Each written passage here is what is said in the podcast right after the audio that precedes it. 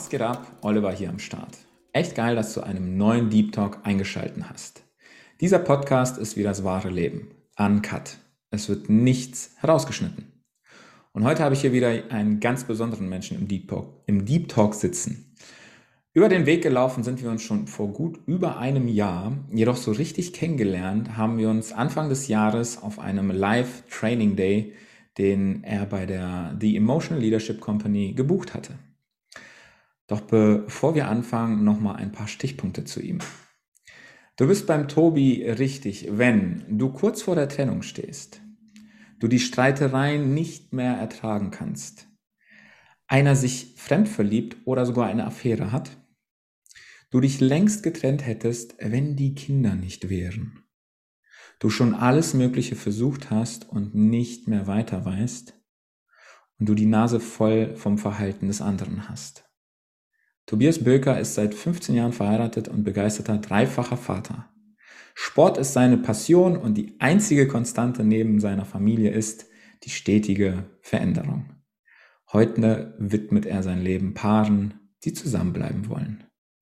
Und ich habe heute die Ehre, Tobi im Deep Talk begrüßen zu dürfen. Und tausend Dank, Tobi, dass du dir die Zeit genommen hast und herzlich willkommen. Ja, herzlich willkommen auch äh, hier für dich in diesem Gespräch. Ich freue mich total, dass ich eingeladen wurde bei dir und bin sehr gespannt, über was wir alles ins Gespräch kommen werden. Oh, definitiv, da werden wir über einiges sprechen. Aber Tobi, ja. zu aller guter Erst Anfang, oh Gott, zu aller Anfang. Ähm, wir waren doch vor knapp über einem Monat auf einer Party und dann gab es Menschen, die dich halt auch nicht kennengelernt haben. Und die haben gefragt, sag mal, was machst denn du so? Was antwortest du denen dann? Was ich mache? Ja, ich würde erst mal sagen, ich bin Experte für glückliche Langzeitbeziehungen. Und das sagt ja schon mal sehr viel aus. Und ich helfe Paaren, ähm, gern auch aus einer tiefen Krise heraus, dass sie die Beziehung führen können, die sie führen wollen. Und äh, meine Erfahrung aus über 5000 Stunden, die ich mittlerweile absolviert habe mit Paaren, die gebe ich seit kurzem auch anderen Coaches weiter, bilde sie in Emotionscoaching aus und in Kürze kommt auch mein eigenes Paartherapie-Konzept, meine eigene Paartherapie-Ausbildung auf den Markt, damit noch mehr Paaren geholfen werden kann, ja, dass sie die Beziehung führen können, die sie wollen. Okay. Aber sag mal, führst du denn die Beziehung, die du führen möchtest? Ähm, ah, also, das ist wirklich super schwer zu sagen, denn meine Beziehung ist genau wie andere Beziehungen auch. Ähm, es gibt Höhen und es gibt Tiefen. Und das Wichtigste für mich ist, oder der wichtigste Punkt, warum ich sage, ja, ich führe die Beziehung, die ich führen möchte, ist, dass sie sich stetig weiterentwickelt. Hm. Also, du hast ja eben schon gesagt, die einzige Konstante ist die Veränderung und das ist eigentlich ähm, wirklich für alle meine Lebensbereiche wichtig, auch für die Beziehung. Und ja, da gibt es, wenn Veränderungen anstehen, das ist ja auch gerade ganz konkret bei uns der, in, in der Familie. Wir sind aus Hamburg in die Schweiz gegangen und bald geht es zurück. Und dann müssen wir überlegen, wollen wir vielleicht dauerhaft in die Schweiz oder nicht? Also sind so Veränderungen, die anstehen. Ja, das ist nicht immer einfach. Da fünf Personen oder in der Ehe, in der Beziehung allein zwei Personen unter einen Hut zu bringen, und das ist nicht immer leicht und äh, wichtig ist, dass man zusammenhält und da durchgeht. Und von daher würde ich sagen, ja, ich führe die Beziehung, die ich führen möchte. Und an manchen Punkten scheitern auch wir als Paar immer wieder. Da kommen wir auch an den Punkt sagen, boah, das ginge aber auch leichter, wenn du anders wärst, wenn ich anders wäre. also, ähm, das geht uns so wie vielen meiner Klienten auch, aber ich glaube vielleicht in einer anderen Qualität und mittlerweile in einem anderen Bewusstsein füreinander. Ja.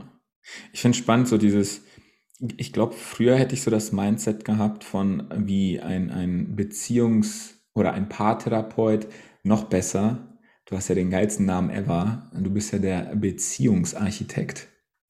Da müssen wir ja, gleich ja. auch mal drauf kommen, äh, wie du dazu gekommen bist. Aber mein Mindset von früher hätte mir, glaube ich, gesagt so, hm, jemand, der so deine Tätigkeit macht, der darf sich ja gar nicht streiten mit seiner, mit seiner Partnerin. Das muss ja alles Friede, Freude, Eierkuchen sein. Aber das ist, glaube ich, eine Wunschvorstellung. Ähm, das funktioniert nicht. Ich weiß noch tatsächlich in der siebten Klasse habe ich Religion abgewählt und äh, habe äh, Werte und Normen gemacht. Jeder mhm. hat dieses Fach gehasst. Ich fand's geil, um Werte und um Normen mich zu unterhalten und zu diskutieren. Und da gab's die Aufgabe, ähm, das war ein Pärchen, die waren, ich glaube, seit 50 Jahren zusammen und haben sich nie gestritten. Die waren immer fröhlich miteinander. Und da war die Frage, ist das denn überhaupt möglich? Geht das denn überhaupt, dass man 50 Jahre lang sich nicht streitet? Und alle so, ja, das ist die perfekte Beziehung, super. Und ich habe gesagt, das ist no way, das ist unmöglich. Das geht doch nicht. Man hat doch eigene Interessen und die sind doch nicht immer gleich. Und mhm. Deswegen so meine Frage an dich. Gibt es denn diese perfekte Beziehung überhaupt? Mhm. Ja, das ist eine super spannende Frage, denn in dem, was ähm, ich auch mache mit den Paaren, die zu mir kommen und auch in meiner eigenen Beziehung, da orientiert sich ja schon ganz, ganz viel immer an dem Ideal. Wie wäre es eigentlich, wenn unsere Beziehung in dem Punkt oder in dem Punkt, auch in der Auseinandersetzung, in Diskussionen ideal wäre? Und dann würde das bedeuten, wir hören uns zu bis zum Ende, stellen Nachfragen. Hey, wie hast du das gemeint? Erklär mir das nochmal und lassen sacken. Und an einem anderen Punkt berichten wir vielleicht von dem, was uns wichtig ist. Und dann findet man friedlich eine Lösung oder einen Kompromiss oder einen Weg für äh, beide, der für beide gut ist und für beide gangbar ist. Also das erstmal das Ideal. Und wenn Paare das schaffen, und dieses Paar kenne ich nicht, das weiß ich nicht, also ich kenne kein Paar, das das schafft, nie zu streiten, dann mag das für das Paar wunderbar sein, aber man muss sich ja auch an der Realität orientieren. Und das kann auch unglaublich belastend sein, wenn man sagt, der Weg ist eigentlich, dass man dahin kommt, dass man nicht mehr streitet. Wunderbar, wenn man es geschafft hat, aber das als Anspruch zu nehmen, boah, ich glaube, da erstickt man eher dran oder bricht man zusammen. Den kann man, glaube ich, nicht haben. Ja, absolut. Und letztendlich ist es ja, wie, wie stark belastet mich das, wenn ich streite? Wie gehe ich hinterher damit um? Rede ich tagelang nicht miteinander oder versöhne ich mich schnell? Also ich glaube, dass beides geht. Ein Streit zu vermeiden ist ein super Weg und manchmal ist ein Streit auch das reinigende Gewitter. Ich weiß nicht, ob du das Sprichwort kennst.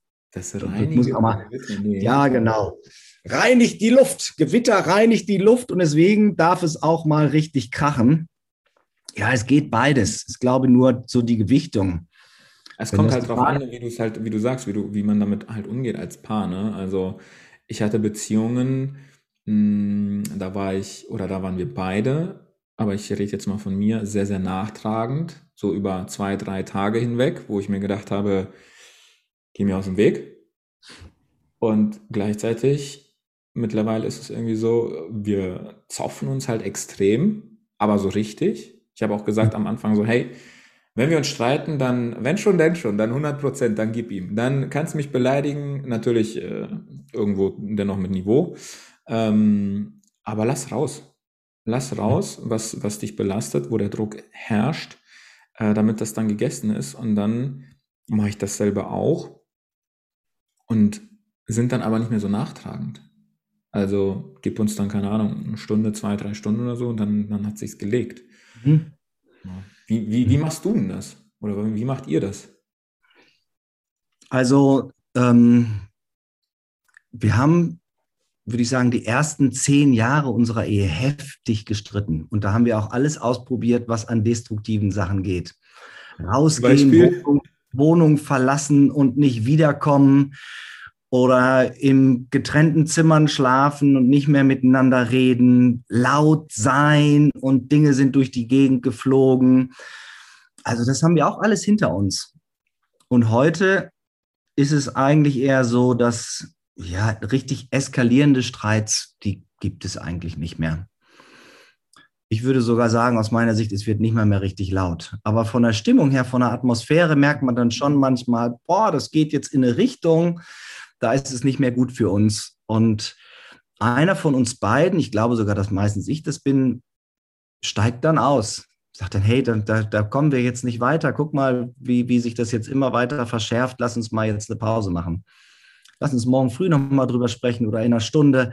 Das heißt, ähm, an einem Punkt auszusteigen, wenn man merkt, die eigenen Gefühle, und dazu gehört eben die Wahrnehmung der eigenen Gefühle auch, die, die überschreiten jetzt gleich ein Level, da habe ich mich nicht mehr unter Kontrolle. Da weiß ich nicht mehr, ob gleich vielleicht doch ein paar Wörter rauskommen als Schimpfwörter. die dann verletzend sind, die mir hinterher leid tun. Und wenn man merkt, dass man auf dem Weg dahin ist, dann eigentlich so die Reißleine zu ziehen, zu vertagen. Und häufig führt dieses Vertagen schon dazu, dass es bei einem späteren Punkt gar nicht mehr notwendig ist. Weil wenn sich die Emotion wieder gelegt hat und die Stimmung wieder in Ordnung ist, dann ist häufig auch das Thema verschwunden. Es sei denn, es braucht wirklich eine Lösung. Also wo fahren wir hin in den Urlaub? Darüber haben wir jetzt gestritten. Du willst Berge, ich möchte mal wieder mehr und da brauchen wir eine Lösung. Aber meistens, in den meisten Themen, da spielen die Inhalte nicht eine Rolle, sondern da streitet man über etwas, was darunter liegt. Und das kann sich leicht in Luft auslösen, wenn man es nicht eskalieren lässt. Das ist natürlich einfacher gesagt als getan. Ne? Sich selber bewusst wahrnehmen und an dem Punkt aussteigen, wo man danach vermutet, okay, wenn ich jetzt weitergehe, dann garantiere ich für nichts mehr. Das ist ja. natürlich einfacher gesagt als getan, weil Emotionen, äh, ja, meistens haben die Emotionen uns ja. anstatt wir sie und es äh, bedarf ja. natürlich jahrelanger Übung. Ist es bei euch so, dass du sagst, so großartige oder Hardcore-Zoffereien, Streitereien gibt es nicht mehr, weil ihr quasi diese zehn Jahre vorher, wo ihr euch so heftig gestritten habt, ihr wisst quasi, wie ihr miteinander umzugehen habt? Oder wo, woher kommt das, dass ihr jetzt nicht mehr so wie in den ersten zehn Jahren euch äh, streitet? Ähm, das hat, glaube ich, ganz viel auch mit, mit dem, was wir beruflich eben machen, ne? diese, diese Paartherapien, dieses Beziehungscoaching. Es hat ganz viel damit zu tun, dass ich für mich auch ganz viel darüber gelernt habe. Und das, was du gerade gesagt hast, das ist super hart. Das ist eigentlich so der Schlüssel für mich geworden. Gar nicht, dass sich irgendwie Nadja geändert hat, sondern dass ich gesehen habe, bei mir ist es wichtig, meinen Körper so wahrzunehmen, dass ich sehe, wirklich ganz konkret, wann fängt mein Herz so doll an zu schlagen? Das ist ein Zeichen dafür, dass meine Wut, meine Ärger, meine Angst jetzt gerade so groß wird, dass ich gleich nur noch aus der Wut oder aus dem Ärger heraus agiere. Also ganz viel Selbstwahrnehmung. Und das sind so kleine Praktiken, die ich einfach aus meinen Ausbildungen mitgenommen habe, aus meinen Erfahrungen in, in meinen Coachings, dass ich das daraus gezogen habe. Und wie du schon sagtest, als jahrelanges Training immer mehr dahin zu kommen, schon viel früher festzustellen, wann kommen Emotionen in mir hoch, die mich im Grunde dahin bringen, wo ich nicht sein möchte. Ähm, das ist ja auch das, was ich mit meinen Paaren mache, das zu trainieren. Also wenn es nur um Streits geht, wirklich zu trainieren, was kannst du dafür tun? Also was kann ich jeweils dafür tun? Und da Veränderungen zu implizieren und zu gucken, dass ich derjenige bin, der Verantwortung dafür übernehmen kann, dass ich nicht mehr in eine Situation komme, wo ich mich so streite, wie ich mich nicht streiten möchte. Nur über die Selbstverantwortung für die eigenen Gefühle, das eigene Körperempfinden und darüber haben wir das, glaube ich, geschafft. Und Nadja hat ja diese Ausbildung nicht. Sie hat ja ein bisschen was anderes gemacht. Sie hat Ausbildung in anderen Bereichen, aber die hat profitiert auch davon. Einfach nur, weil, weil sie es, glaube ich, erlebt oder über einen Austausch, den wir darüber ähm, einfach so betrieben haben, ist es letztendlich dazu gekommen, dass wir in der Lage sind, so früh auszusteigen, dass es eben nicht mehr eskaliert. Und du hast vorhin, du hast vorhin, ich wollte das von vorhin noch ergänzen, weil du so schön gesagt hast, du hattest da dieses Paar, die 50 Jahre verheiratet sind. Das hatte ich übrigens auch mal. Und das ist eine Regel, die würde ich auch nehmen. Ich hatte ein Paar in der Talkshow in Hamburg war ich, die waren, boah, ich glaube, die waren länger verheiratet, 70 Jahre oder was. Die waren schon sehr, sehr betagt und noch zusammen. Und die wurden auch gefragt, was ist denn eigentlich das Geheimnis bei euch? Und die haben nicht gesagt, nicht zu streiten, sondern die haben gesagt, abends nicht im Zorn auf dem anderen ins Bett gehen. Hm. Und haben tatsächlich gesagt, ich weiß auch nicht, ob das der Anspruch sein kann. Für Nadja und mich ist das schon nicht mehr erreichbar. Ich weiß nicht, wie das bei dir aussieht, ob es da auch schon zu spät ist. Wir haben es versucht, äh, oder wir, wir, wir, wir haben es versucht im Sinne von, wir, das ist eigentlich so eine Art Regel, aber leider Gottes halten wir sie auch nicht immer ein, weil manchmal, ach, dann li liegen wir nebeneinander im Bett und ich sage immer so, ey, die erste Stunde morgens und die erste und die letzte Stunde vorm Schlafengehen lass uns da einfach irgendwie kein, kein Zoff und, und da ist es halt wichtig irgendwie, da, da bin ich wirklich wichtig oder mir ist es wichtig, dass da meine mentale, das ist eine mentale Hygiene für mich, dass ich mich da nicht streite und ähm, ja. ja, aber wenn es sie oder mich dann irgendwie nervt und du merkst es ja in der Luft, es ist ja in der Atmosphäre, du spürst ja Energie, energetisch irgendwie was, Und dann frage ich schon so, okay, was ist denn los? Mhm. Und ich weiß, okay, scheiße. Jetzt werden wir uns wahrscheinlich ein bisschen streiten, aber dann ist es halt so. Da denke ich mir so einerseits, okay, hm, irgendwie lieber so, als wenn sie jetzt alleine mit dem Groll schlafen geht. Dann hat mhm. sie es wenigstens ausgesprochen. Natürlich mhm. ist dann die Stimmung seltenst äh, super oder besser wie vorher, aber es ist halt ausgesprochen. Mhm. Also ja, das, bei uns ist es auch zu spät, ne? Haben wir schon viel zu oft gemacht, dass wir abends in Groll aufeinander ins Bett gegangen sind, weil wir auch da, wo wir herkommen, oh, das war schon heftig manchmal. Aber inzwischen ist das auch so, dass wir nicht den Anspruch haben, das inhaltlich geklärt zu haben. Aber Nadja hat da so eine, eine Methode oder eine Sache, um das immer noch vom Schlafengehen zu signalisieren. Dann schiebt sie ihr Bein rüber. Schläft immer super schnell ein. Innerhalb von zwei, drei Minuten ist sie eigentlich weg. Und wenn irgendwie so ein bisschen dicke Luft war, dann merke ich, dann schiebt sie ihr Bein nochmal so unter meine Decke und sucht so den Kontakt zu mir. Und das reicht schon aus für mich, um mit einem guten Gefühl einzuschlafen. Dann denke ich, ja, okay, für Nadja ist wieder in Ordnung. Das ist wie Handreichen.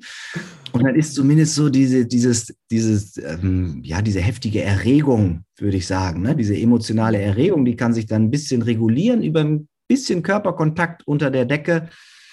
Und dann ist es meistens auch am nächsten Morgen schon wieder halb so schlimm. Mhm. Aber ich glaube, das wäre ein guter Hinweis. Abends einfach nicht mehr im Zorn ähm, einzuschlafen. Ich finde, das macht halt viel mit, mit, mit uns, ne? mental, emotional. Emotionen wirken sich, kennst ja selber, hast es ja selber gelernt, wirken sich ja stundenlang in unserem Körper aus. Ja. Und der Schlaf dient halt natürlich dazu da, dass wir uns halt erholen, dass wir uns regenerieren, dass wir uns aufladen und nicht, dass unser Körper mm, emotional unbewusst mit etwas zu kämpfen hat über mehrere ja. Stunden. Und morgens ja. wachst du auf und bist, denkst ja so, huch, welcher A380 hat mich denn überfahren gerade? Ja, ja, ganz genau. Ja. Oder auch dann nachts aufzuwachen. Ne? Also wenn dann, wenn der Körper sich den Schlaf, den er erstmal braucht, geholt hat, ich schlafe dann auch sehr gut ein, aber manchmal, das ist jetzt gar nicht nur bei Beziehungsthemen, sondern auch wenn mich andere Themen belasten, dann wache ich eben nachts um drei auf. Dann bahnen sich diese Themen doch wieder ihren Weg und sind im Bewusstsein und dann, dann grübelst du nach. Und das ist schon, finde ich, hast du eben einen ganz wichtigen Punkt gesagt ich weiß nicht genau, wie du es gesagt hast, du hast gesagt, in der letzten Stunde vorm Schlafengehen nicht mehr zu streiten. Darauf ging es, glaube ich. Ne? Aber da mhm. wirklich drauf zu achten, schon in der letzten Stunde oder zwei Stunden, was mhm. mache ich da eigentlich? Auch in der Beziehung, worüber spreche ich noch? Welche kritischen Themen spreche ich an? Oder sorge ich in den letzten zwei Stunden einfach nur noch dafür, dass sich alles beruhigt und runterfährt und sich das an der Seite von mir oder dem anderen einfach nur gut anfühlt? Ne? Oder auch zum Beispiel morgens, ne? Also sie wacht manchmal oder häufiger vor mir auf, sei es eine halbe Stunde oder manchmal bleibe ich halt länger, weil ich voll im Arsch bin, bleibe ich länger im Bett und bin dann so eine Stunde nach ihr wach. Ich komme so aus dem Zimmer rausgetorkelt, denke mir so, oh, ich bin froh, dass ich lebe. Und sie ist halt schon mit irgendetwas geladen, weil irgendetwas passt ihr nicht. Dann denke ich mir so, ey, komm mal runter lass mich doch erstmal wach werden. Lass mir doch erstmal meine erste Stunde, um irgendwie überhaupt aufs Leben klarzukommen. Da macht es doch gar keinen Sinn, mich jetzt doof anzufahren. Ja. Aber von ihrer Perspektive kann ich es natürlich äh, auch verstehen, weil sie ja schon länger wach ist und dass sie halt äh, belastet und sie will es ja loswerden. Mhm. Aber nicht in dem Moment, wenn ich aus der Tür rauskomme und äh, nicht auf mein Leben klarkomme. Also das, das meine ich mit so die erste Stunde nach dem Aufstehen und so die letzte oder die letzten beiden Stunden vom Schlafen gehen. Mhm. Ja. Aber Tobi. Ja. Darf ich, ich noch ergänzen? Ja? Ich, ich habe noch eine Ergänzung dazu. Das ist keine besonders tiefe Arbeit jetzt, aber da, da können, glaube ich, die Zuhörer auch schon ganz gut was draus schöpfen. Da gibt es eine Regel, die ich dann bespreche, wenn das ein Problem ist bei meinen Klienten. Und die ist wunderbar und die ist wirksam. Und zwar an drei Punkten des Tages, dass man drei Punkte des Tages bewusst steuert und bewusst in die Begegnung geht, und zwar in die positive Begegnung, sei es über einen Blick, über eine Umarmung oder über ganz bewusst gewählte erste wertschätzende Worte. Und das ist morgens die erste Begegnung nach dem Aufstehen. Eben nicht mit dem Rücken zum anderen an der Kaffeemaschine stehend ein grummelndes Wort, sondern hey, du bist da, diese zehn Sekunden gehören dir. Und dann hingehen, umarmen, oder was anderes machen, in die Augen schauen, ein Liebeswort sagen, schön, dass du da bist, ich bin froh, dass es dich gibt. Und das gleiche nicht nur morgens direkt nach dem Aufstehen, aber die erste Begegnung ganz bewusst planen, sondern auch die erste Begegnung nach der Rückkehr von der Arbeit, wenn man sich nachmittags begegnet. Und die letzte Begegnung am Tag. Nicht so, ach ja, geh du schon mal ins Bett, ich komme auch gleich und dann ist der andere aber schon eingeschlafen, sondern diese drei Punkte wirklich bewusst. Und das können zehn Sekunden sein oder es können zwei Minuten sein oder können fünf Minuten sein. Also das muss nicht viel Zeit in Anspruch nehmen, aber wichtig daran ist die Bewusstheit und wirklich in Kontakt zu gehen mit dem anderen, Augenkontakt aufzunehmen und einen kurzen Moment positiv zu gestalten, diese Bindung als positiv zu erleben. Das ist unglaublich wirksam, wenn man das dauerhaft einhält. Also bewusst in Verbindung gehen. Ja. In dem Moment nur für den anderen da sein. Ja. Ah, Ja, komplett. Mhm. Das ist geil. Okay. Aber, Tobi, bevor du zum, ich feiere diesen Namen sowas von, Beziehungsarchitekten wurdest, wer warst du denn vorher? Warst du schon immer, äh, war das schon immer deine Leidenschaft oder was hast du eigentlich vorher gemacht? Was, was, was, wie sah dein vorheriges Leben quasi aus, vor dem Beziehungsarchitekten? Olli, wo soll ich denn anfangen? Wo du möchtest. Du kannst jetzt äh, nach der Geburt anfangen, du kannst jetzt in der Kindheit, du kannst jetzt, äh, was hast du eigentlich vorher beruflich gemacht? Also so ein bisschen, damit die Leute auch verstehen, okay, wer bist du eigentlich? Also meine Leidenschaft waren schon immer Menschen. Das habe ich schon, das war schon als kleiner Junge eigentlich so. Da, Woran da hast hat, du das gemerkt? ähm, Deutscher Herbst 1977, da waren, war die RAF, die deutsche Terrororganisation, sehr aktiv. Hm. Und ich habe das mit meinen paar wenigen Worten, die ich lesen könnte, hatte, konnte, hatte ich Zeitungsartikel schon gelesen und es herrschte immer eine Frage vor, wie fühlt sich der Mensch wohl? Da wurde ein, ein Pilot wurde erschossen und aus dem Flugzeug gestoßen und dann habe ich mir überlegt, wie fühlt sich das an für den? Warum machen die das? Wie geht es jetzt eigentlich der Familie zu Hause, die das mitbekommt? Also ich habe mich schon immer dafür interessiert, so im Grunde ohne, dass ich so nennen konnte, für die emotionale Welt von Menschen. Später dann habe ich Bücher gelesen über Drogenabhängige und ich habe auch, als man dann mit 18 anfangen konnte zu jobben, da habe ich dann nicht irgendwie Getränkekisten beim örtlichen Getränkehändler gestapelt, sondern da bin ich in die Psychiatrie gegangen geil. und habe in der Psychiatrie ausgeholfen. Und das habe ich acht Jahre lang gemacht und habe meinen Zivildienst, da habe ich mit Drogenabhängigen zusammen gewohnt. Also wenn man das jetzt so hört, dann kann man sagen, mich hat auch schon immer so ein bisschen die dunkle Seite des Menschen angezogen und interessiert. Absolut. Das hat auch ein bisschen was mit meiner eigenen Biografie zu tun. Ich bin dann aber erstmal ähm, nicht in dem Business gelandet, jedenfalls nicht direkt. Also die dunkle Seite der menschlichen Seele spielt sicherlich auch in Schulen eine Rolle, aber ich bin dann erstmal Lehrer geworden. Gymnasial. Lehrer. Oh, Ich bin Lehrer gewesen, genau. Und habe dann nach einer persönlichen Erfahrung ähm, bin ich ausgestiegen, noch nicht ganz, aber ich habe noch mal ein Studium begonnen, psychotherapeutisches Studium und habe da schon, als ich angefangen habe zu studieren, auch wieder diese Seite wiederbelebt und habe dann in einer psychiatrischen Praxis in Hamburg gearbeitet über Jahre und habe Familien begleitet. Das war eine Kinder- und Jugendlichen-psychiatrische Praxis, habe viel Elternarbeit gemacht, habe dann später Psychotherapien mit Kindern gemacht und habe aber immer gemerkt, oh, das ist noch nicht so ganz das, was den Menschen wirklich weiterhilft. Und als meine Ärztin, mit der ich zusammengearbeitet habe, als die in die Schweiz gegangen ist, aus Hamburg weg und ihre Praxis verkauft hat, da habe ich mich selbstständig gemacht. Und dann war ich nicht ähm, der Beziehungsarchitekt sofort, aber es ist dann sehr schnell bei Paaren gelandet. Und zwar, weil mir das vorher schon immer ein Dorn im Auge war, dass man sich in der Kinder- und Jugendpsychiatrie an Kindern so festbeißt.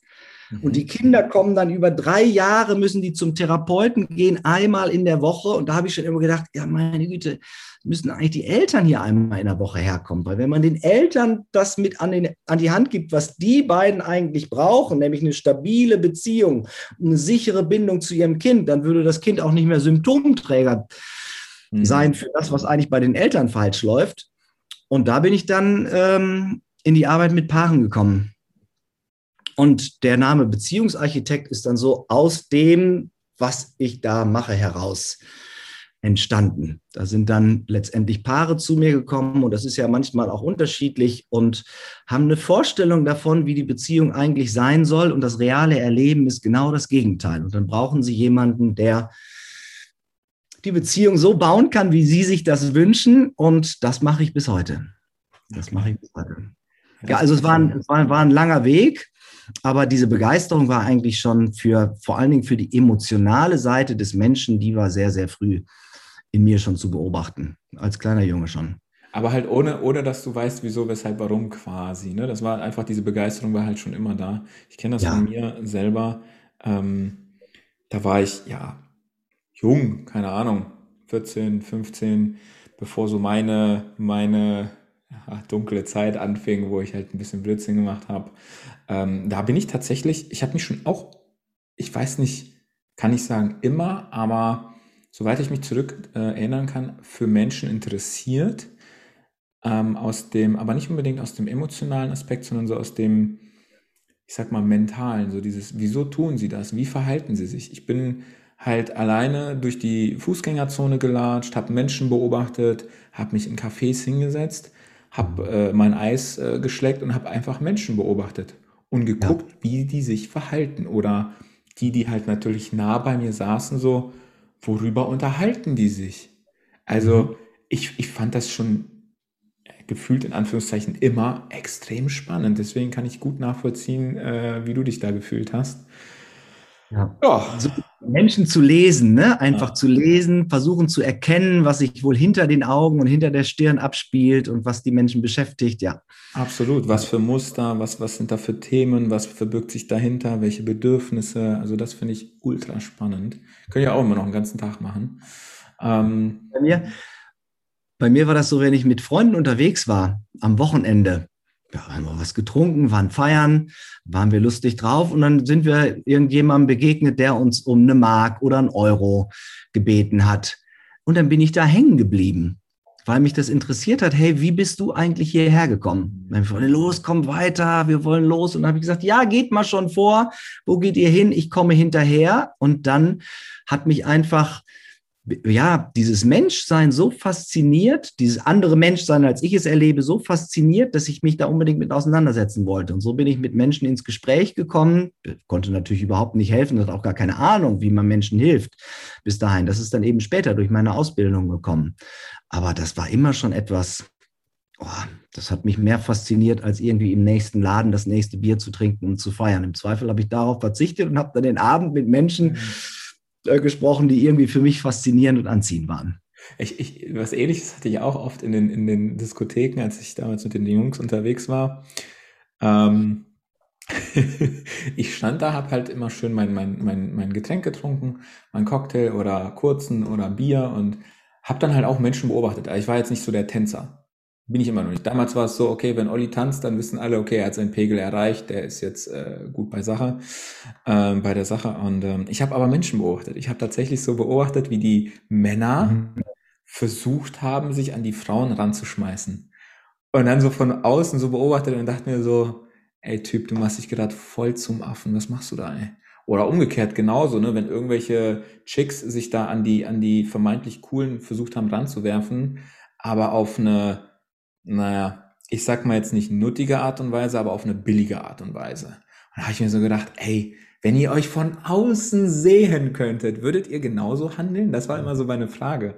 Und ähm, tatsächlich bin ich des Öfteren mit, äh, mit ähm, äh, Frauen in Kontakt gekommen, weil ich wurde nie großartig angesprochen. Ich war damals echt stark übergewichtig und äh, war jetzt nicht so die Zielscheibe für die Frauen.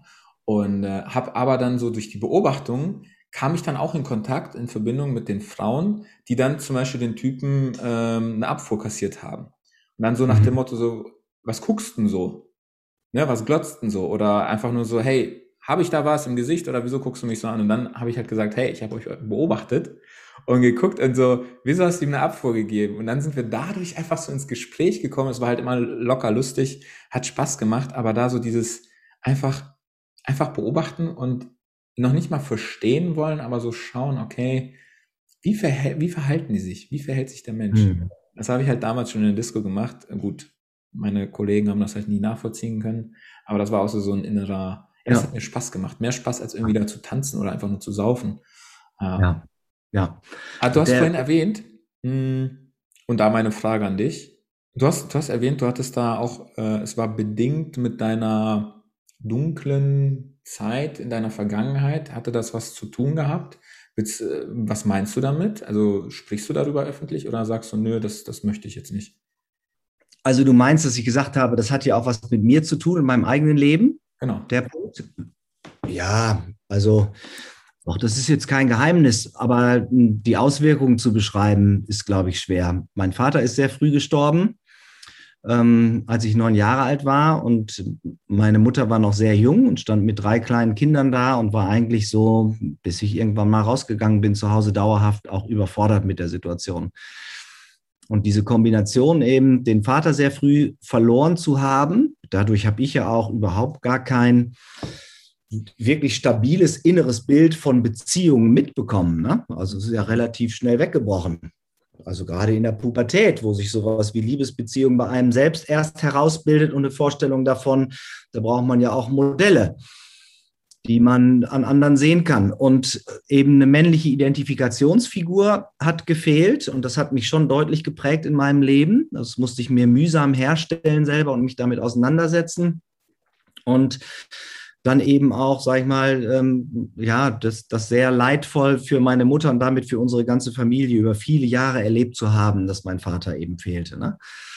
Und das macht einen Großteil meiner Prägung aus. Und ähm, das hat, glaube ich, auch, was heißt glaube ich, nee, ganz bestimmt und ganz sicher hat das auch meine frühen Beziehungen mitgeprägt. Hat wenig funktioniert. Und ich bin ja nicht anders als alle anderen, habe immer gedacht, ja, ist die falsche Frau gewesen. die falsche Frau. Und schon wieder mit der falschen Frau. Nee, wenn die anders wäre. Wenn man dann mal irgendwann so den Bogen bekommt, es könnte was mit dir zu tun haben. Das ist ja das, was auch in den, in den Therapien, in den Beratungen funktionieren muss ne? und irgendwann passieren muss. Das hat was mit mir zu tun. Ja, und die Auseinandersetzung mit dem, was ich erlebt habe als Kind, die die hält an. Und ich glaube, die hält an bis an mein Lebensende, weil ähm, es da immer Punkte gibt, wo ich sage, oh, da würde ich gerne noch aussteigen und da würde ich mich gerne anders erleben und wahrnehmen. Und das ist, glaube ich, den meisten Menschen auch viel zu wenig bewusst, weil wenn ich in meiner Therapie, in meinen Therapien frage, wie sehr haben dich denn deine kindlichen Erfahrungen zu deinen Eltern, von deinen Eltern untereinander, zu deinem Vater, zu deiner Mutter so geprägt, dass sie dein Erleben in deinen Beziehungen mitbestimmen, dann kommt bei den meisten gar nicht. Gar nicht. Nein. Gar nicht. Das habe ich alles hinter mir gelassen. Und das ist heute so klar, dass das eigentlich den Großteil unseres Erlebens in unseren Beziehungen auch im Erwachsenenalter ausmacht, dass wir, was wir immer erlebt haben. Ähm, ja, und das ist eben bei mir auch nicht anders. Ne? Und das wollte ich, bin, bin ich aus ganz stabilen Verhältnissen mit superglücklicher Kindheit und in voller Geborgenheit groß geworden, sondern da gab es eben auch viele Stolpersteine, wie ich glaube, in, in den meisten Leben. Und das spielt bestimmt bei meiner heutigen Begeisterung oder bei meiner frühen Begeisterung auch eine große Rolle. Ja, ja ich ja. glaube, das, also vom Gefühl her kann ich dir da zustimmen. Also, ah, ich finde es ich find's einfach nur geil, dass du es machst. Ähm, aber Tobi, was muss ich denn heute unbedingt als Paar deiner Meinung nach beachten? Ja, ganz viele Sachen. Wo fangen wir da an? Also als erstes, bevor schon mal mit, einer, mit einem Schuss Realität in die Beziehung eingehen, da würde ich so gerne schon anfangen. Was also eigentlich Schuss Realität. Ja, wenn man sich mal anschaut, in wie vielen Beziehungen zum Beispiel, nehmen wir nun mal als eines der kritischsten Ereignisse, das, die, das auftauchen kann, Affären. In wie vielen mhm. Beziehungen gibt es Affären und Seitensprünge? Und es gehen gut 40 Prozent der Frauen, gut 40 Prozent der Männer fremd. Wenn nicht immer beide in einer Beziehung fremd gehen, dann werden das wohl so roundabout 60 Beziehungen, 60 Prozent der Beziehungen sein, in denen einer der Partner mal fremd geht. Und es muss gar nicht beim Fremdgehen enden, sondern es gibt einfach Menschen vom anderen Geschlecht, die wir anziehen finden. Und das ist nicht der eigene Partner. Und wenn wir uns in unseren 20ern oder frühen 30ern von mir aus auch festlegen auf einen Partner und mit dem wollen wir zusammenbleiben bis ans Lebensende, dann wäre das gut, das nicht so zu machen, wie es in unserer Gesellschaft ist, das einfach zu leugnen mhm. und zu tabuisieren, dass das in meiner Beziehung auch passieren kann, sondern dass man mit einem Schuss Realität, jetzt kommen wir dahin, in die Beziehung reingeht und sagt, hey, weißt du was, auch du wirst jemandem begegnen, den du anziehen findest. Und ich werde auch jemandem begegnen, den ich anziehen finde. Wie machen wir das dann eigentlich? Zu sagen, das ist doch das, was wir so nebenbei in so, in so einem altbackenen Trauspruch in guten wie in schlechten Zeiten sagen. Das meinen wir aber gar nicht so. Mhm. Denn die schlechten Zeiten, da ist heute so, oh, in schlechten Zeiten, nee, du tust mir nicht mehr gut, also gehe ich mal lieber weiter.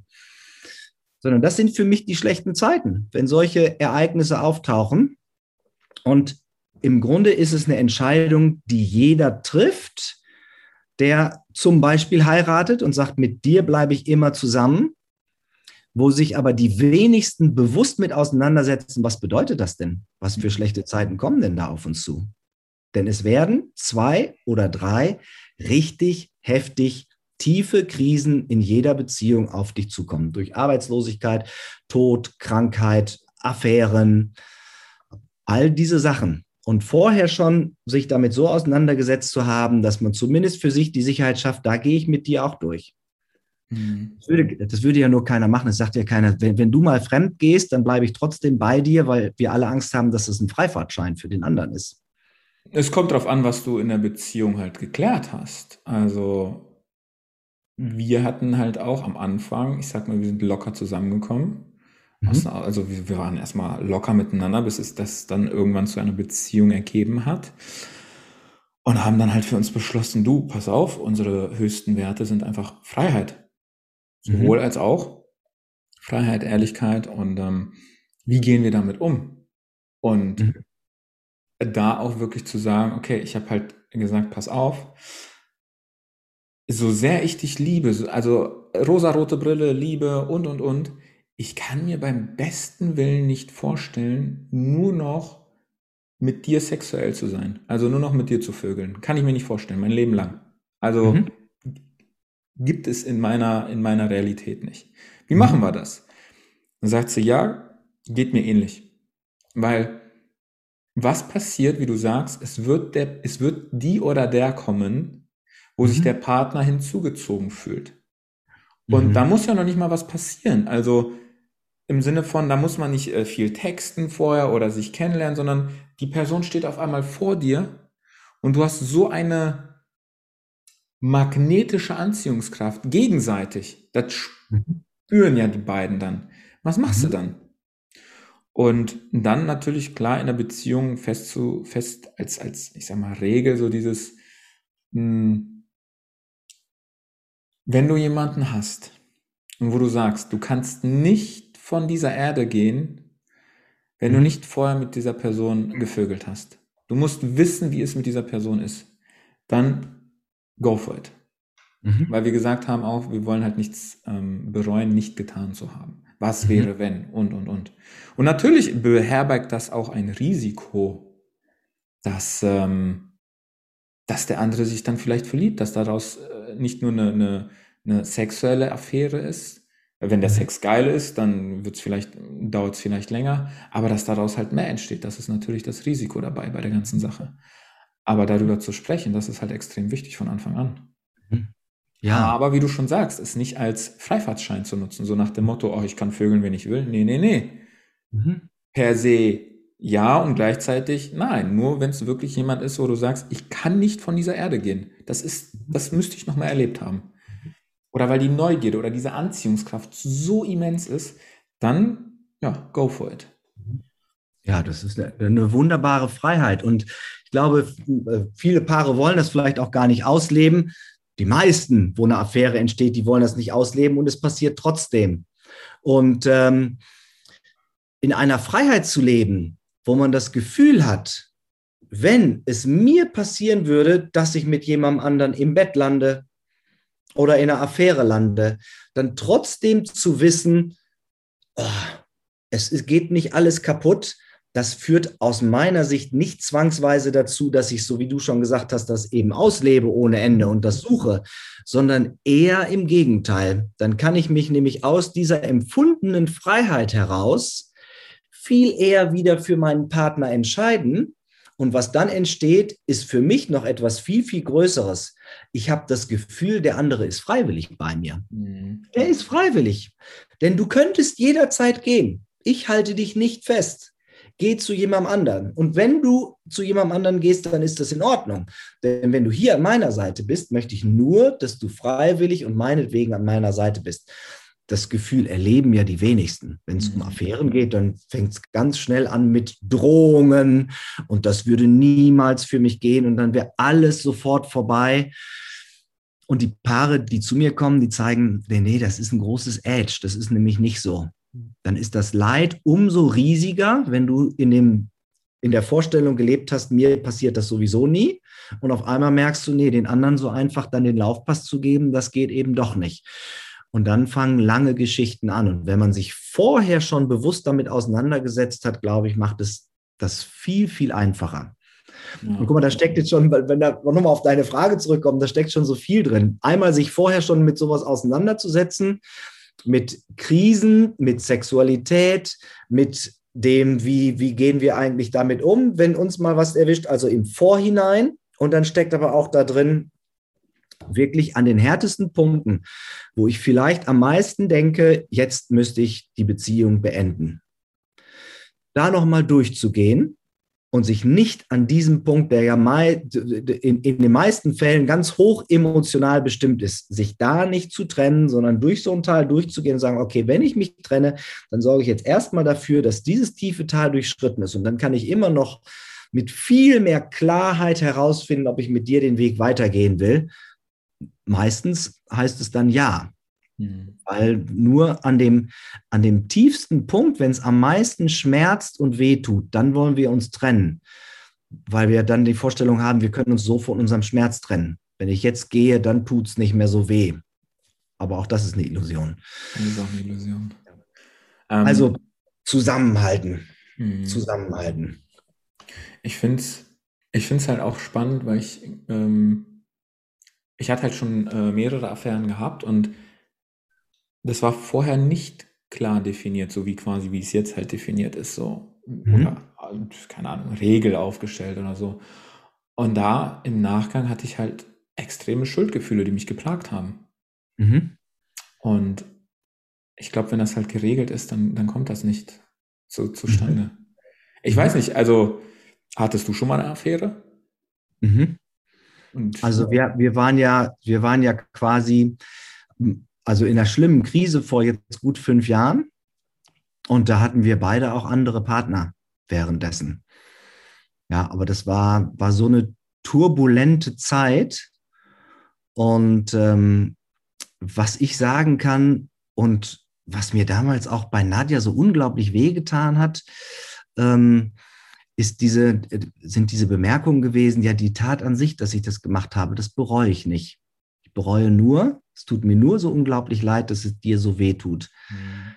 Und was mir, mich damals so unglaublich geschmerzt hat, habe ich im Grunde selber gefühlt.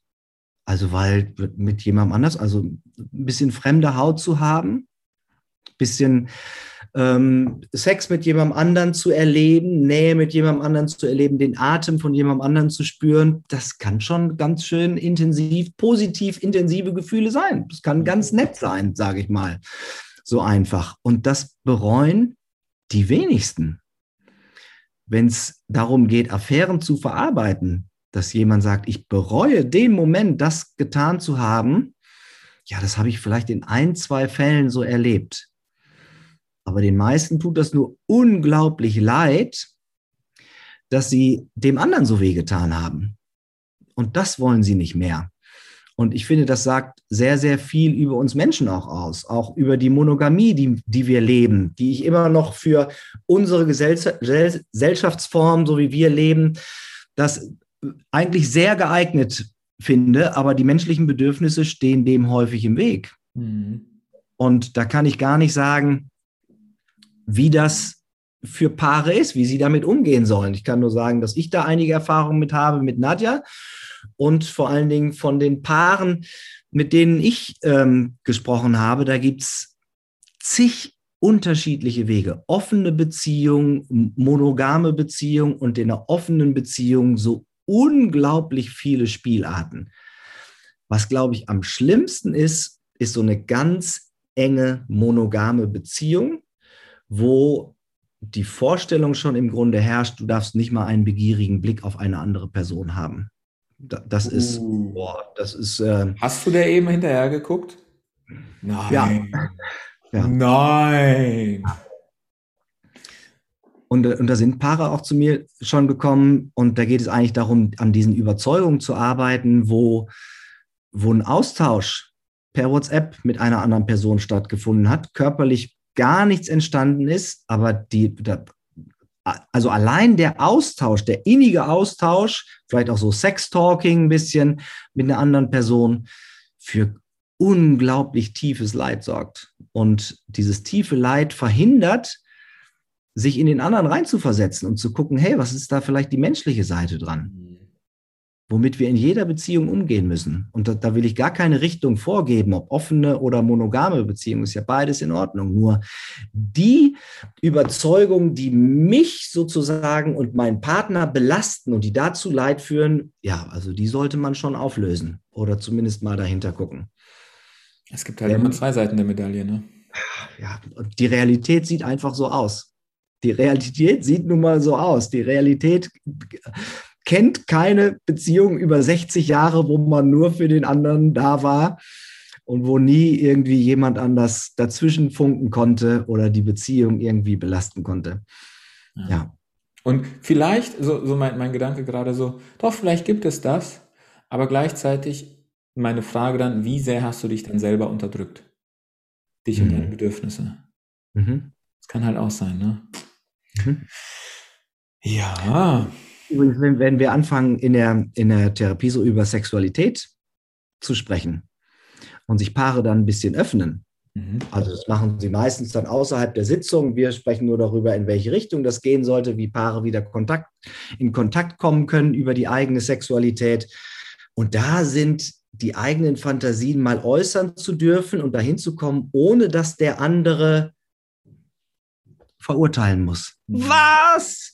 Du denkst daran mit zwei Männern, mit zwei Frauen, pfui, das ist ja wohl. Und dann an den Punkt zu kommen, sagen, hey, das ist ganz normal. Jeder hat, jeder hat sexuelle Fantasien, die einen ein bisschen ausschweifender, die anderen weniger ausschweifender, aber das, was man sich als Paare, Paar so sagt, nein, du reichst mir bis ans Lebensende und ich habe gar nicht das Bedürfnis nach anderen. Mh, hm, ist das, das halt diese Wunschvorstellung, in Klammern Illusion, die von außen von der Gesellschaft oder in Filmen gelebt wird und das wünscht man sich? Oder muss man da halt wirklich aufs, auf, auf sich selber, aufs Innere achten und gucken, was für Gefühle, was für, was für Vorstellungen habe ich denn vom Leben? Weil äh, das ist, das ist so krass. Ähm, ich kenne halt auch ein paar Paare, die ich habe auch mal gefragt, okay, wie sieht das denn aus, mit euren sexuellen Vorlieben? Hm, weiß ich jetzt nicht so. Hm. Da denke ich mir so, krass, warum ist das so ein fucking Tabuthema? Warum? Hm. Warum, besonders als Paar, sollte man doch am, am, am ehesten oder ja, am ehesten darüber sprechen, was meine oder ihre Vorlieben sind. Klar, mit hm. Fremden verstehe ich, dass man da vielleicht Hemmungen hat, aber als Paar mal zu gucken, so, okay, willst du mal wissen, wie es ist mit zwei Männern oder ich möchte mal wissen, wie es ist mit zwei Frauen? Und mhm. dieses einfach wirklich darüber reden zu können, zu dürfen, einfach vollkommen wertfrei, ohne bewertet, ohne, ohne, jetzt fällt mir das Wort nicht ein, ja, einfach nicht bewertet zu werden. Ohne Verurteilung, genau, ohne Verurteilung, sondern einfach nur, hey, irgendwie reizt mich der Gedanke, keine Ahnung, mit zwei Frauen oder so. Mhm. Keine Ahnung, ob ich denen gerecht werden könnte. Aber allein diese Vorstellung, boah, krass. Natürlich spielt da auch irgendwo männliches Ego mit, so, ne? Boah, ich habe zwei Frauen so. Aber da zu beobachten, okay, ist es jetzt nur, weil ich meinem Ego einen Pluspunkt geben will, es befriedigen will, oder reizt es mich einfach mal zu wissen, wie es ist mit zwei Frauen? Und sich darüber einfach mal neutral unterhalten zu können. Ohne dann direkt Angst haben zu müssen, dass die Partnerin sagt, in dem Fall so, oh mein Gott, also liebst du mich gar nicht. Du willst es mit zwei Frauen gleichzeitig. Da denke ich mir so, hey, entspann dich doch. Kann man, kann man sich darüber denn nicht normal unterhalten? Warum ist das so ein Tabuthema? Ja. ja, auf, die, auf die Angst müssen wir gleich zu sprechen kommen. Die ist, nämlich, die ist nämlich ganz super wichtig. Aber erst wollte ich noch sagen, was dadurch zwischen Paaren auch entstehen kann, ist einfach, dass die Sexualität angeheizt wird. Nur indem ich meine sexuellen Fantasien mal ausspreche, äußere, werde ich mir erstens meiner eigenen Sexualität noch mehr bewusst und zweitens über etwas zu sprechen, was sich nicht nur zwischen uns schon seit Jahren abspielt, das kann auch unglaublich die eigene Sexualität anheizen, ohne dass man es ausleben muss. Geht ja nicht darum, jede Fantasie auszuleben. Also jeder hat bestimmt auch Fantasien, wo er sagt, ja, das ist irgendwie heiß, aber das möchte ich nicht ausleben. Aber da in einer Beziehung, wie du sagst, schon urteilsfrei drüber sprechen zu können, vielleicht mit einer Haltung, oh, erzähl mir mal mehr darüber. Mhm. Das finde ich spannend, statt, wow, du liebst mich gar nicht richtig. Das kann schon unglaublich die eigene Sexualität voranbringen und wieder zum Aufblühen bringen. Definitiv. Und jetzt kommt aber das andere. Warum machen wir das nicht? Das sind eben diese Ängste. Und warum sagen wir dem anderen, wenn du mit einem, einer anderen was haben würdest, dann wäre für mich, das wäre für mich für alle Zeiten vorbei. Das sind unsere Ängste. Unsere Ängste, verlassen zu werden, allein zu sein, unsere Angst vor Zurückweisung, eine ganz große Angst vorm Ausgeschlossen werden, das ist was unglaublich Schmerzhaftes. Ausgeschlossen werden wird im gleichen Hirnareal verarbeitet wie körperlicher Schmerz, wenn ich mich ausgeschlossen fühle. Und dann mich ausgeschlossen zu fühlen von etwas, was ich eigentlich mit dir erleben möchte und du erlebst das jetzt mit jemandem anderen, das tut unglaublich weh. Das kann man auch nicht kleinreden. Ne? Also wir reden jetzt so locker darüber, aber dieser Schmerz, der entsteht bei dem, der das erlebt, dass der andere mit jemandem anderen ein Verhältnis hat oder etwas, wonach ich mich sehne, das ist, glaube ich, in Beziehungen das Schmerzhafteste, was du erleben kannst. Und viele gehen daran auch wirklich fast zugrunde. Du glaubst gar nicht, wie oft ich schon den Satz gehört habe, ich habe noch nie in meinem Leben diesen Schmerz empfunden. Mhm. Weil, glaube ich, diese Urängste, die ich gerade genannt habe, ausgeschlossen, verlassen, zurückgewiesen zu werden, die werden da nicht geliebt zu werden, allein zu sein, die werden da maximal getriggert. Und das zu erleben, diese Ängste dann quasi Realität werden zu lassen, indem du mit jemandem anders ist, das wow, kann schon, sage ich mal, heftige Reaktionen auslösen. Ja, definitiv. Ähm, Warum, apropos Tabuthema, wie ist es denn eigentlich bei deinen Klienten, bei den Paaren, die zu dir kommen? Ist Paartherapie noch ein Tabuthema, gesellschaftlich angesehen als Tabuthema? Oder sagst du so, nee, ähm, die Menschen gehen damit viel, viel lockerer um? Das ist gemischt. Das ist wirklich gemischt. Also ich habe ähm, zunehmend Paare auch, die auf Empfehlung von anderen kommen. Und das bedeutet ja, dass man eben auch im Freundesbekanntenkreis drüber gesprochen hat. Daran nehme ich das wahr. Und dann gibt es auch Paare, die melden sich mit einem, kürzlich erst gehabt, mit einem falschen Namen an bei mir. Falls ich über irgendwen weiß, dass der Name oder eine Verbindung herstellen könnte, das sollte niemand wissen, dass ich hier in der Paartherapie lande. Also es ist sowohl, sowohl als auch. Und wir nehmen da sehr viel Rücksicht auf die Paare, die eben nicht wollen, dass es jeder weiß und ähm, ja, sorgen letztendlich auch durch die Parkplatzsituation und durch das Schild an der, an der Praxis, das wir haben. Da steht eben nicht Paartherapie dran, dass man da anonym reingehen kann, ohne dass jemand weiß, dass man zur Paartherapie kommt, weil ich glaube, dass das bei vielen Paaren doch noch eine große Rolle spielt. Immer noch ein. Dass, dass das niemand wissen sollte. Und dann gibt es auch die anderen Paare, die sagen, nee, ich mache dir auch ein Video über das, was wir hier gemacht haben. Kannst du auf deine Homepage stellen, so eine Erfolgsstory. Dass wir, wir sind da ganz schmerzbefreit und wir zeigen das gern nach außen und das Gegenteil ist eben auch der Fall. Ach krass, also von bis komplett einmal quer durch die gesamte Bank. Ja, ja, ich glaube schon. Ich habe das auch mal erlebt, da ist jemand, meine Gemeinschaftspraxis ist jemand vor die Tür getreten und dann stand, ist er direkt in die Arme einer Mitarbeiter, einer Kollegin gelaufen. Und das hat man schon deutlich gespürt, wie unangenehm das meinem Klienten war, da jemandem über den Weg oh. zu laufen. Na, was machst du denn hier? Ah, muss ich das jetzt oh. erzählen? Also man erzählt es nicht gerne jedem, aber äh, ich sage mal, ein zunehmender Teil, der das auch akzeptiert, dass das was Gutes und was Richtiges ist und was Wichtiges ist, sich Hilfe zu holen. Mhm. Hattet, hattet ihr euch damals vor fünf Jahren, wo ihr diese heftige Krise hattet, habt ihr das alleine geschafft oder habt ihr euch auch Hilfe geholt? Ja, wir haben uns Hilfe geholt, aber nur eine einzige Sitzung. Mhm. Also, und ansonsten haben wir das alleine geschafft. Ich habe mir dann nochmal alleine Hilfe geholt. Das war, glaube ich, ein ganz wichtiger Baustein.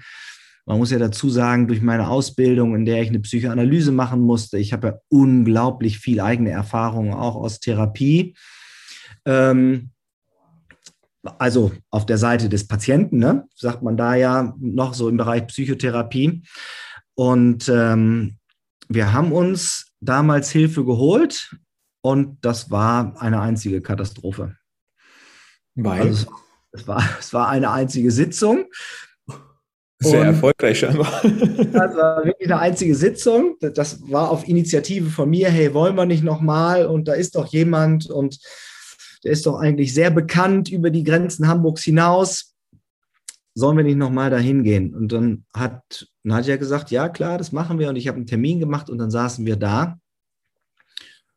Und dann fingen wir an zu streiten auf diesem Stuhl, weil alles so hoch kam, was in den letzten Wochen, es war eine mega belastende Situation. Ich meine, wir hatten drei kleine Kinder und dann spielten auch noch andere eben da eine Rolle, was ich vorhin erzählt hatte, eine andere Person, die in unsere Beziehung damit reingespielt haben. Und da ist dann wie, wie alle Dämme gebrochen. Und der Coach, der hat einfach nicht, nicht, hat nicht, ist nicht eingeschritten gar nichts. Mund auf, Augenbrauen hochgezogen, oh, ins Staunen geraten, was da so passiert und hat uns eigentlich völlig hilflos gegenüber gesessen. Und am Ende der Sitzung stand dann, ja, na gut, dann mh, hm, legen wir doch das heutige Datum als Beginn des Trennungsjahres fest und hat dann in der Akte aufgenommen, es war auch eine Psychotherapeutin, auch noch, war nicht nur Coach, sondern auch Psychotherapeutin und am Ende der Sitzung waren wir getrennt. Das wurde dann da ausgesprochen und das war eigentlich so der Effekt. Aber äh, wie, wie, also, äh, warte mal, die hat euch die Trennung übergestülpt oder wie? Und hat entschieden, so heute, ab heute seid ihr getrennt oder wie? Ja, ja das, war ihre das war ihre Formulierung, das war ihre Schlussfolgerung daraus. Ja, also da war ich. Auch, ja, also ich war emotional da noch ganz anders drauf. Also ich habe mich ja schon in den letzten Jahren extrem, extremst verändert, was der Umgang mit meinen eigenen Emotionen angeht. Und ich hatte meine Emotionen überhaupt nicht unter Kontrolle. Dieses in, in dieser Situation, dass ich meine Familie verlieren könnte, und da ist vieles aus mir rausgebrochen und aus Nadja eben auch. Und das war schon, schon heftig, wenn ich jetzt so versuche, mich da reinzufühlen, wie das wohl gewesen ist, dabei zu setzen. Das war schon heftig. Aber das habe ich auch in meiner Praxis regelmäßig. Da kann man anders mit umgehen. Ich lasse die nicht einfach streiten, mhm. sondern da werden erstmal die Interventionen gemacht, dass sich das Paar beruhigt, damit man erstmal ins Gespräch kommen kann. Aber das hat da alles nicht stattgefunden. Und wirklich, der Coach hat dann gesagt, oh, so im Sinne von, oh, da kann man wohl nichts mehr machen. Da kann ich auch nichts mehr machen. Und dann hat sie die Akte aufgeschlagen, so richtig vor unseren Augen. So, ich habe ja hier jetzt eine Akte für Sie angelegt und ich nehme dann mal heute als Trennungsdatum, ihr braucht ja auch ein Trennungsjahr, das fängt dann heute an.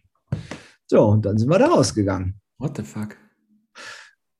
Ja, es hatte aber auch ein bisschen was Verbindendes für Nadja und mich. Wir sind da rausgegangen und haben uns angeguckt und haben gedacht, krass, was da gerade passiert ist. Wir sind jetzt getrennt, krass.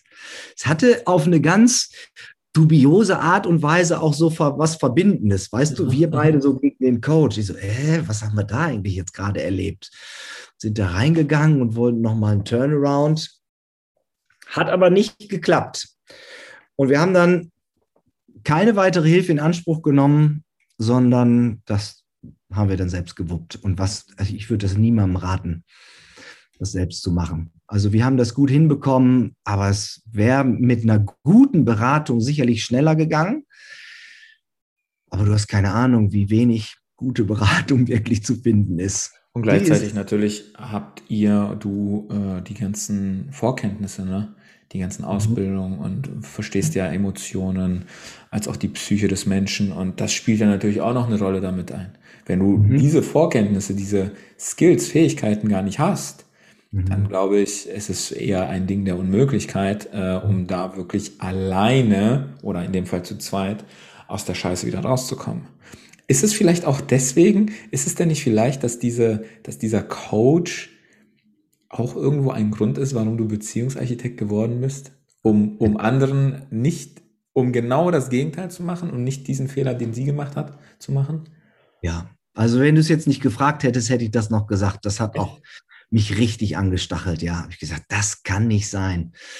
Das muss anders gehen. Und dann habe ich mich damit auseinandergesetzt. Was macht man eigentlich an so einem Punkt?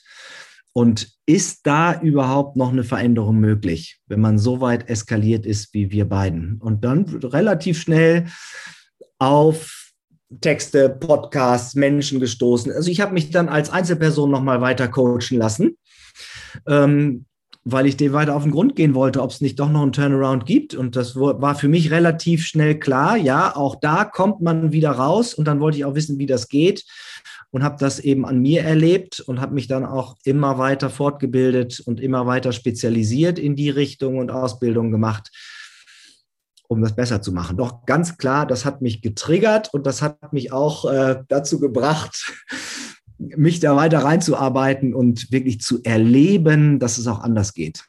Also irgendwie müsstest du, war das eine Frau? War der Coach ja. eine Frau? Ja. Müsstest du dir mal echt einen fetten Blumenstrauß zukommen lassen und sagen, hey, danke. ja. So schlecht du damals auch entschieden hast. Ähm, ja, danke. Wegen dir mache ich das, was ich jetzt tue und äh, ja. helfe ganz vielen Menschen. Also irgendwie kann man ihr schon danken, definitiv. Ja, ja, ganz genau. Ganz genau. Im Nachhinein weiß man, wofür es gut war. Im ne? Nachhinein ist man immer schlau, definitiv. absolut. Hm. absolut.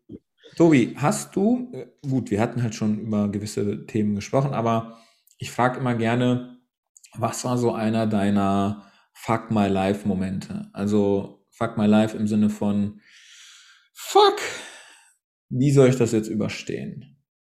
Wie komme ich da jetzt raus? Gibt es da überhaupt noch einen Ausweg? War das das mit der, mit der, mit der, mit der Krise so ein Moment? Definitiv. Aber gibt es da noch andere? Hm.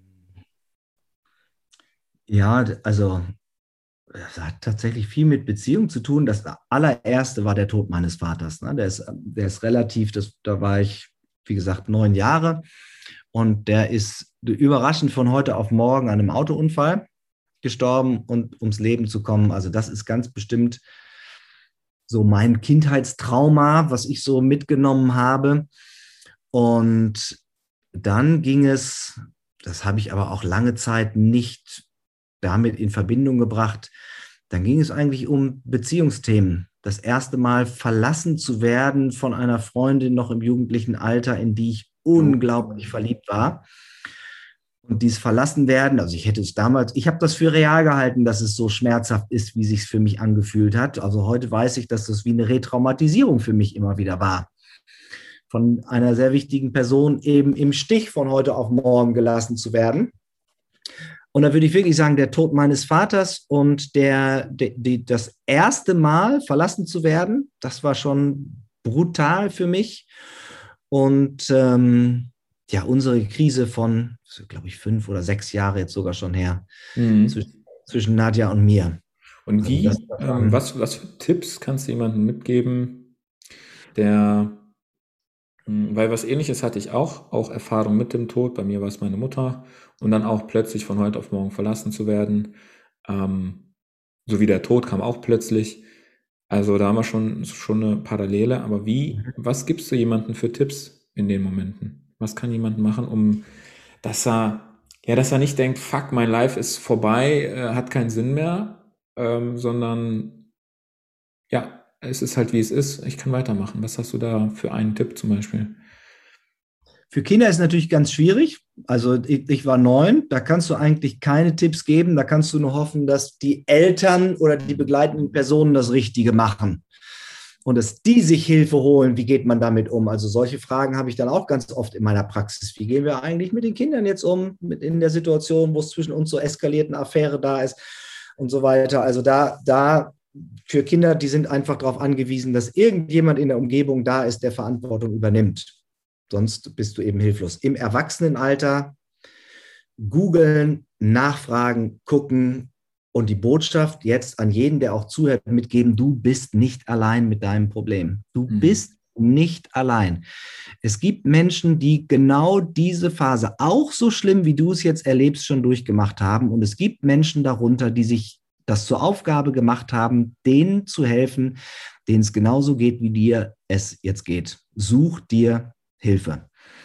Also Und manchmal kostet das auch eine Kleinigkeit, aber das ist, also es ist nirgends das Geld so gut angelegt, wie sich durch jemanden, der sich mit meinem Problem auskennt, Hilfe zu holen. Hm. Bloß nicht allein da durchgehen trotz meiner Erfahrung, dass es auch mal mit der Hilfe schiefgegangen ja, aber deswegen, ist. Ja, aber deswegen sagst du es ja, ne? Du hast es ja selber erlebt. Ja. Ja. Du, ja, du bist nicht allein, hol dir Hilfe. Das ist das, was ich sagen möchte. Also, Zuhörer, googelt Tobias Böker. Das ist definitiv eure Hilfe. ja. Tobi, ähm, hast du eine Vision? Ja, total. Also habe ich eine übergeordnete Vision. Also ich merke ja jetzt schon, dass es, äh, dass ich die ganzen Paare, denen es so geht, wie es ihnen geht, dass ich die im Grunde nicht alleine schaffen kann. Und meine Vorstellung ist, wenn wir eine Gesellschaft haben, wo eigentlich die kleinste Zelle, also neben dem Individuum, die Beziehung ist, dann würde ich gerne dafür sorgen, dass von dieser kleinsten Zelle, von der Beziehung aus unsere Gesellschaft und damit auch unsere Welt sich verändert. Denn wenn du dich in deiner Beziehung geliebt, gehalten, gesehen, geborgen fühlst, dich als wertvoll erachtest, dann wirst du das auch weitergeben können über deine Beziehung hinaus. Und das haben wir viel zu wenig. Und dafür mache ich das, was ich mache dass ich Beziehungen stärke, die letztendlich sich multiplizieren und ja, wenn man es ganz groß sieht, diesen Planeten zu einem anderen machen, als er jetzt ist. Denn das haben wir dringend notwendig. Definitiv. Mhm. Oh, wow. Ach, Tobi, ich feiere dich. Ich feiere dich. Ich finde dich geil. Ach, Tobi, wie können wir uns denn eigentlich mit dir connecten? Was ist dir denn lieb? Was willst du? Wie, wie können Menschen sich mit dir in Verbindung setzen auf den sozialen Kanälen? Ja, ihr könnt mir natürlich auf Insta folgen. Da habe ich auch immer wieder ähm, wichtige, gute, kleine, knappe Inputs, wie du mit deiner Beziehung und auch manchmal mit Krisen umgehen kannst, was du brauchst, damit deine Beziehung hältst. Und Kontakt mit uns direkt gerne über meine Homepage www.tobiasböker.de. Da gibt es ein Kontaktformular, da gibt es auch eine Telefonnummer, du kannst uns anrufen und ähm, dann wirst du schon sehr schnell erfahren, dass du bei uns die Hilfe bekommst, die du brauchst. Und äh, da lohnt sich dann auch der Blick auf den Blog. Da sind ein paar Texte, ein paar Videos, die schon für Krisensituationen wichtige Impulse liefern können, dass du schon eine Vorstellung davon bekommst, dass das nicht so bleiben muss, was du gerade erlebst, sondern dass da mehr geht und du das sogar erreichen kannst. Yes. Und hast du auch noch was anderes? Hast du irgendwie Video, also äh, LinkedIn bist du nicht oder YouTube oder gibt es da noch was anderes? Also LinkedIn habe ich noch, mein, also mein, mein Blog, den ich habe, da die, die Videos, die darauf sind, die sind auch auf meinem YouTube-Kanal. Dann bin ich als der Beziehungsarchitekt auf Facebook und als Tobias Böker auf LinkedIn. Ach geil. Mhm. Ja, ich packe das gerne alles in die Show Notes, damit die Menschen, sind ja verschiedene Plattformen, verschiedene ja. Zielgruppen. Na, ja. Macht ja Sinn. Ich packe auch deine, deine Webseite mit in die Shownotes. Und da auch meine Frage an dich. Was für einen Benefit möchtest du denn den Zuhörern geben, die bis jetzt äh, zugehört haben? Ja, also erstmal zusprechen, Mut haben, sich Hilfe zu suchen und dann rufst du die Nummer an, die du bei mir auf der Homepage findest und dann kriegst du erstmal ein 20-minütiges Gespräch, Beratungsgespräch bei mir, wo du schon die erste Vorstellung und vielleicht den ersten Input so, in welche Richtung das gehen muss, bekommst. Also scheu dich nicht, ruf mich an, ich berate dich gern. 20 Minuten kriegst du for free. Ruf ihn an. Nein. Genau. Nutzt diese Möglichkeit, ruft ihn an, sagt, dass ihr über den Podcast kommt, dann gibt es die 20 Minuten definitiv for free. Und dann mal schauen, mal schauen, was dir Tobi in den 20 Minuten mitgeben kann und welche Erkenntnisse du dann daraus haben wirst. Tobi, zu guter Letzt, gehe ich auch mit dir durch die Quick and Dirty Runde. Bist du bereit? Ich bin bereit. Was ist die Quick and Dirty Runde? Ich bin gespannt. Ja. Wo möchtest du unbedingt mal Sex haben? Und warum? Ähm, boah. Irgendwo am Strand, wo es warm ist, rauschende Wellen. In der Karibik. Karibik. Okay. Mhm. Cool. Und warum? Einfach, weil ich es noch nicht hatte. Ah. Ich könnte jetzt auch sagen, im Fußballstadion meines Lieblingsvereins. Und jetzt kommt's, Olli. Das haben wir tatsächlich schon verwirklicht. Echt? Als wir auf einer Party dort mal waren. Ja, genau. Was ist dein Lieblingsverein? Ja, das sage ich jetzt nicht. Schade. Okay, geil. Cool, hatte ich auch noch nie gehört. Olli, da entstehen zu viele innere Bilder dann. Ah. Tobi, wenn du einen Wunsch frei hättest, was würdest du damit machen? Ähm, ich wünsche mir für meine kleinste Zelle, die drei Kinder, die ich habe und meine Ehe, dass wir so viel Ausstrahlung haben, dass sich das auf viele andere Familien und Beziehungen auswirkt. Nicht nur durch meine Arbeit, sondern dadurch, wie wir leben. Dass wir den Unterschied in der Welt ausmachen. Das würde ich mir wünschen, dass das über meinem Leben und dem meiner Familie steht. Das macht ihr jetzt schon. Definitiv. Na, danke. Danke. Welches Buch hätten wir schon längst lesen müssen? Und ich sag's mal so, als Einstieg heirate dich selbst von Veit Lindau. Ja. Warum?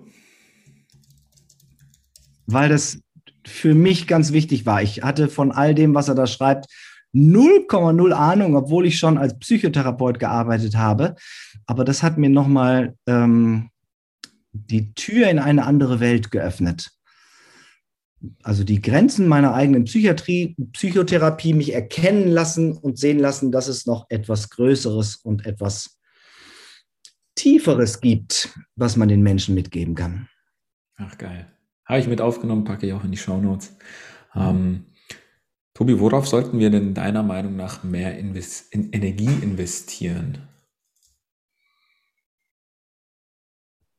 In uns selbst jeder in sich selbst, mit dem inneren Blick nach innen gehen und mehr sich auf die Suche machen, was wir da finden und wie wir dafür sorgen können, dass unser innerer Raum zu einem sauberen, zu einem strahlenden, zu dem Raum wird, den wir eigentlich brauchen, um dann im Außen auch das zu erleben, wonach wir uns sehen.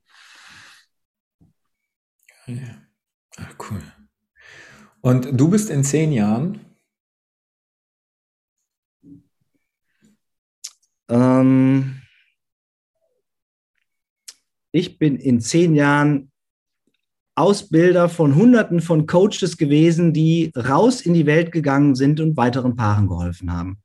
Yes, geil, yes, baby.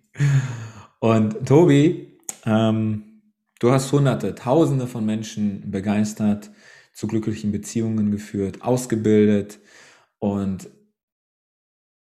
schlussendlich hat aber dein letztes Stündlein geschlagen. Denn das ist ja auch eine Konstante oder eine Wahrheit, der Tod. Und wir alle kommen irgendwann mal dahin.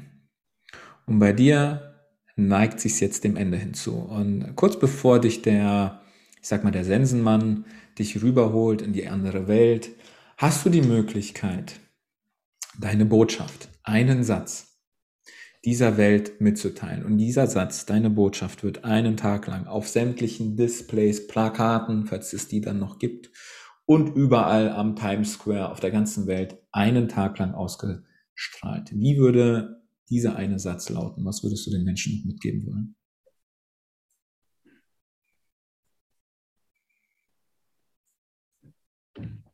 Begeistere dich für etwas und bring es in die Welt. Geil, begeistere dich für etwas und bring es in die Welt. Mhm. Ah, das, ist, das, das fällt so vielen Menschen schwer, für etwas Begeisterung zu entdecken, was der Welt einen Mehrwert geben kann. Und ja, das würde ich jedem auf diesem Planeten wünschen. Manche ganz klein, manche ganz groß und laut, spielt keine Rolle. Aber begeister dich für etwas und sorg dafür, dass dadurch die Welt eine bessere wird. Hm. Auch schön. Tobi, tatsächlich sind wir jetzt zum Ende angekommen. Der Deep Talk ist schon fast vorbei und ähm, ich möchte mich bei dir bedanken, weil du hast mir das Wertvollste gegeben, was du hast, nämlich deine Lebenszeit. Und, ich möchte mich bei dir bedanken. Sehr, sehr gerne, Tobi. Und äh, da noch eine Frage an dich. Hast du noch eine Message für die Zuhörer, die bis hierhin zugehört haben? Und wenn ja, wie lautet die? Wenn dich irgendetwas angesprochen hat und du dich irgendwo erkannt hast, dann mach damit jetzt weiter. Nutz die Chance. Das wird kein Zufall gewesen sein, wenn du an irgendeiner Stelle berührt wirst. Und schau dann ein bisschen genauer hin und sorg für die Veränderung, die du dir vielleicht wünschst. Also geh weiter mit dem, was du jetzt mitgenommen hast. Ach, geil. Ah, wie schön. Ich feiere dich. Von Herzen danke, dass du bis hierhin zugehört hast. Ich hoffe, du konntest für dich ein paar wichtige Erkenntnisse mitnehmen, wie Tobi schon gesagt hat. Und äh, reingehauen und bis zum nächsten Mal. Halt die Ohren steif, dein Herz offen und mach dein Ding. Dein ja, Oliver, over and out.